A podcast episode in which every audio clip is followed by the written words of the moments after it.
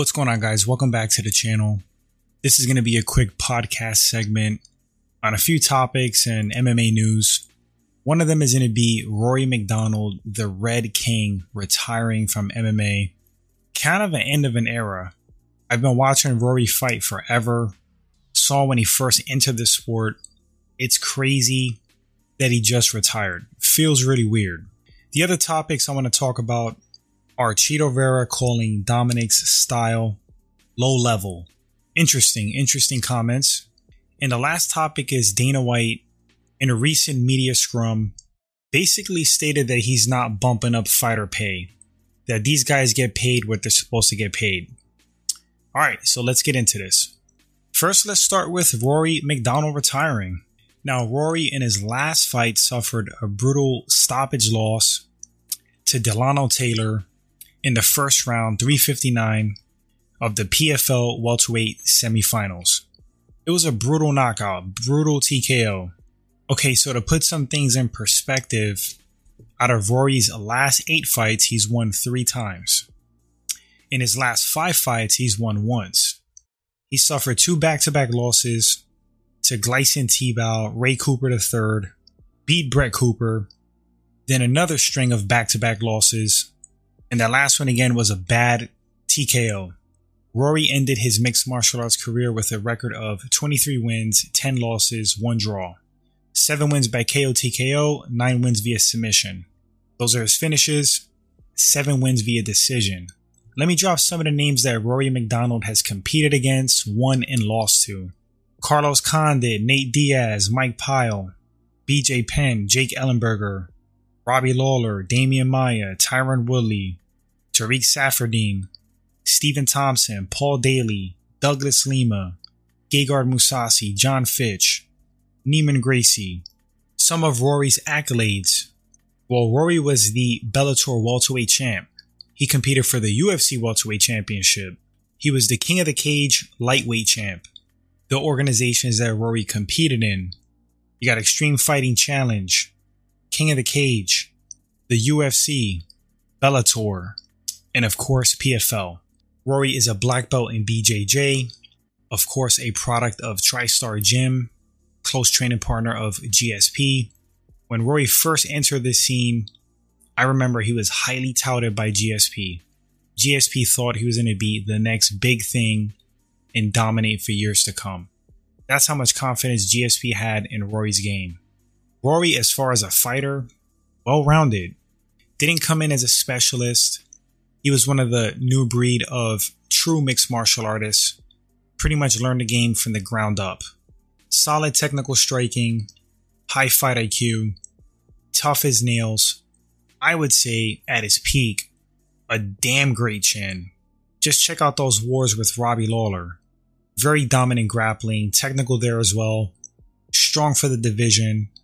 Rory was a killer, man. Rory was a killer when he was on point.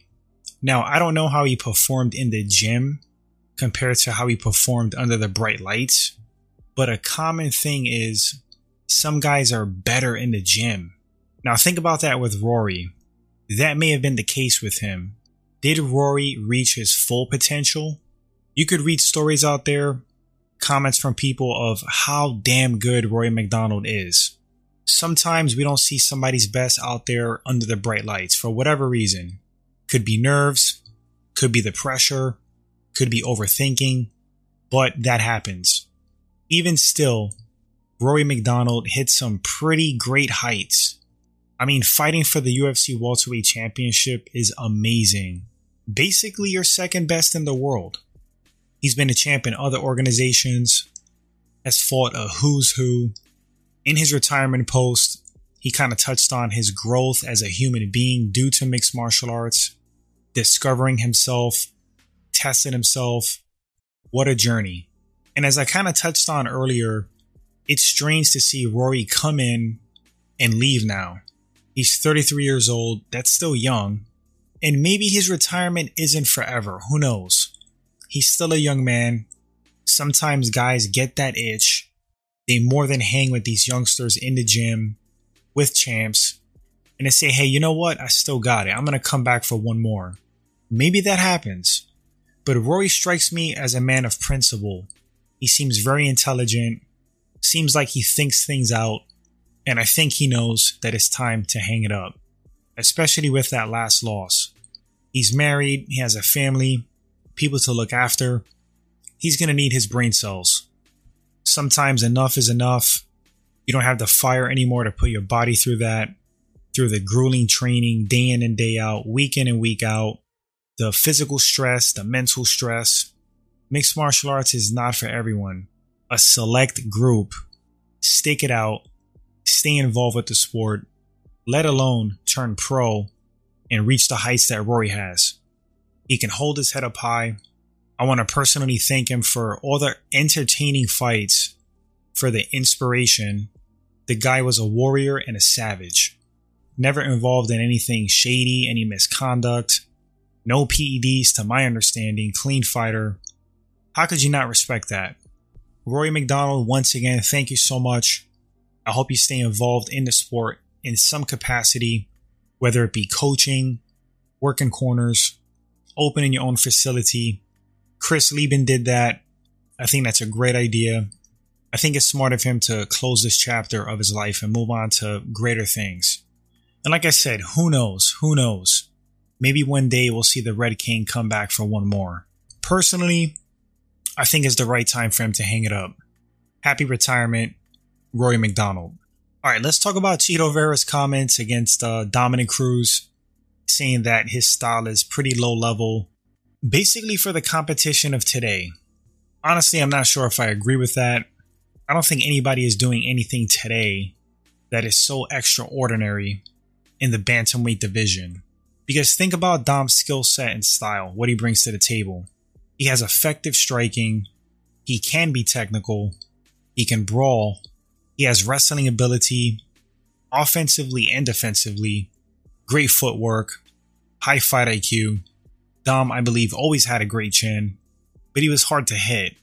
The chin might be weakening now, but at his best, he had a great chin. He was quick, had explosiveness to him, very crafty, tough as nails, tenacious, heart and mind of a champion. Now you tell me, anybody out there bringing all that to the table and then some, you know what I really think the problem is? Dom's style has been figured out. His style has been figured out. He's been in a lot of wars. He's 37 years old, been there, done that. Chito Vera is fresh. He's like the new kid on the block. I don't necessarily think that Chito Vera brings more to the table than Dom. He just has a different style, different skill set, not necessarily better. Chito's entitled to speak his mind. It's his opinion. But I disagree. I don't think Dom is low level at all. Compared to the landscape of today, he was arguably winning that fight. Matter of fact, I think by points and stats, he was against Chito Vera. Now, you can say that Chito Vera was biding his time, which I think he was. I think he was. But nevertheless, he was losing that fight. Dom just has some bad habits. They worked for him before. He was confusing to people, similar to like Lyoto Machida. And guys get figured out. That ducking, that swing from side to side, it caught up to him. It's been time before. Chito Vera saw an opening in his fight with him, took his shot, landed, got Dom out of there. So, in short, no, I don't believe that Dom's style is low level at all. I think he's still got some fights left in him. I don't think he has anything left to prove. I don't really want to see his legacy tarnished, going on a string of losses. Might be best if Dom walks away, multi time champ. I think one of the greatest to ever do it in the sport. I don't think anybody would argue that. But once again, Chito's entitled to his opinion. It is what it is with that. I disagree. Now, Dana White doesn't want to increase fighter pay overall. What are my thoughts on that? Well, to my understanding, Dana's stance is you get what you put in. If you put butts in seats, if you're exciting, if you fight your ass off, if you don't duck opponents, if you have a personality, if people are attracted to you, you're going to make money. And of course, if you win fights in a spectacular fashion.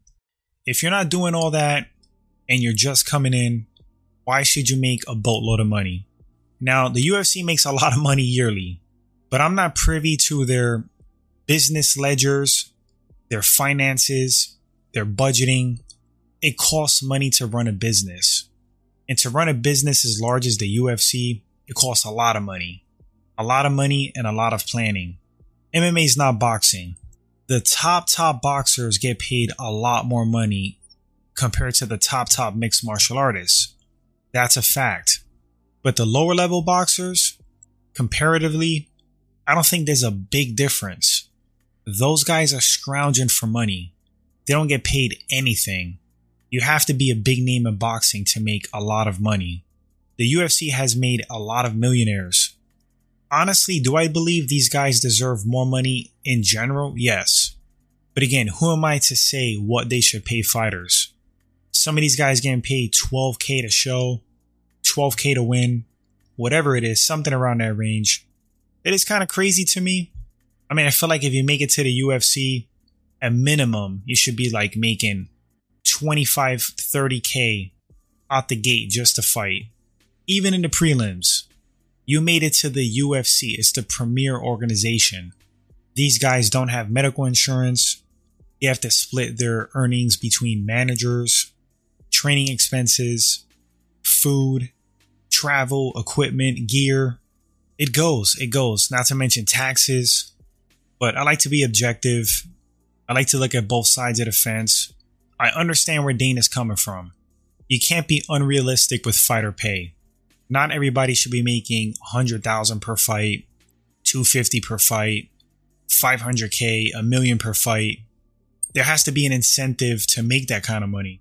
Again, you have to put butts in seats. You have to make the public care about your fights, care about you. Some of that is personality, the gift of gab on the mic, performing well, wins, how you're winning. All of that plays a factor into your pay and contracts. So yeah, guys should have to work for it. But if I'm being truthful, yes, I think guys need higher base pay. But again, none of us are looking at their books. We don't know what's going on, whether they actually are making profits, whether they're on the line, what they need to do to grow, where they got to put their resources. We're just on the outside looking in. But that's going to wrap up this segment, guys. You let me know in the comment section what do you feel about these topics. Rory retiring, Chito Vera's comments on Dominick Cruz's style, and UFC fighter pay. Thanks for listening, guys. Appreciate it. If this is your first time at the channel and you enjoy the content, consider hitting that subscribe button. Appreciate that. Like and share to show support. Thanks for watching and listening again, and I'll catch you guys on the next segment.